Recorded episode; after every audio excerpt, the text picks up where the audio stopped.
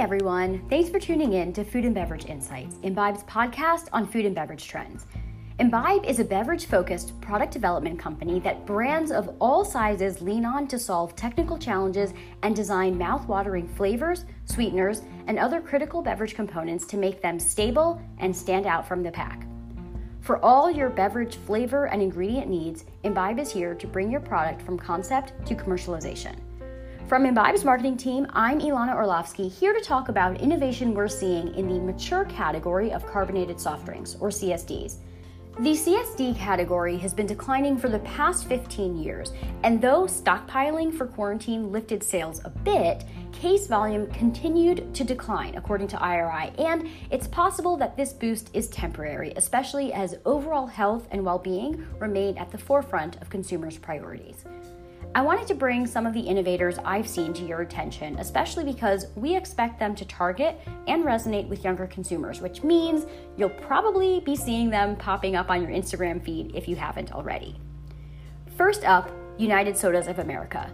This Brooklyn based brand launched 12 better for you SKUs with 30 calories and a blend of cane sugar, erythritol, and stevia in May 2020. They are brightly colored, have received acclaim for their on point packaging, and these slightly sweet sodas come in flavors that include sour blueberry, raspberry jam, lemon verbena, and pear elderflower. New entrant to the market is Culture Pop with botanical inspired wild berry peppercorn, watermelon lime rosemary, ginger lemon turmeric, and orange mango chili lime.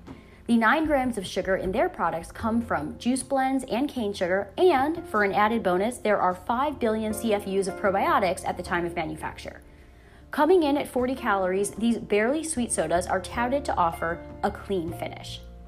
Kombucha pioneer Health-Ade recently launched Booch Pop, a self proclaimed feel good bubbly beverage.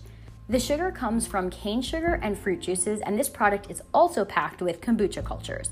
Their line currently contains a ginger fizz, a pomberry, and a lemon lime variety.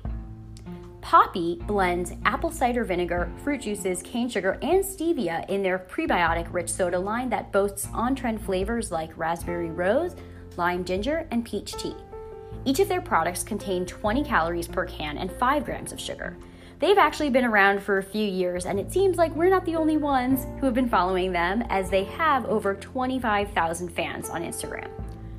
Consumers continue to work towards a diet that is satisfying and helps support their particular health and wellness goals, which is why we're expecting to see more new entrants emerge in an attempt to compete with CSD incumbents.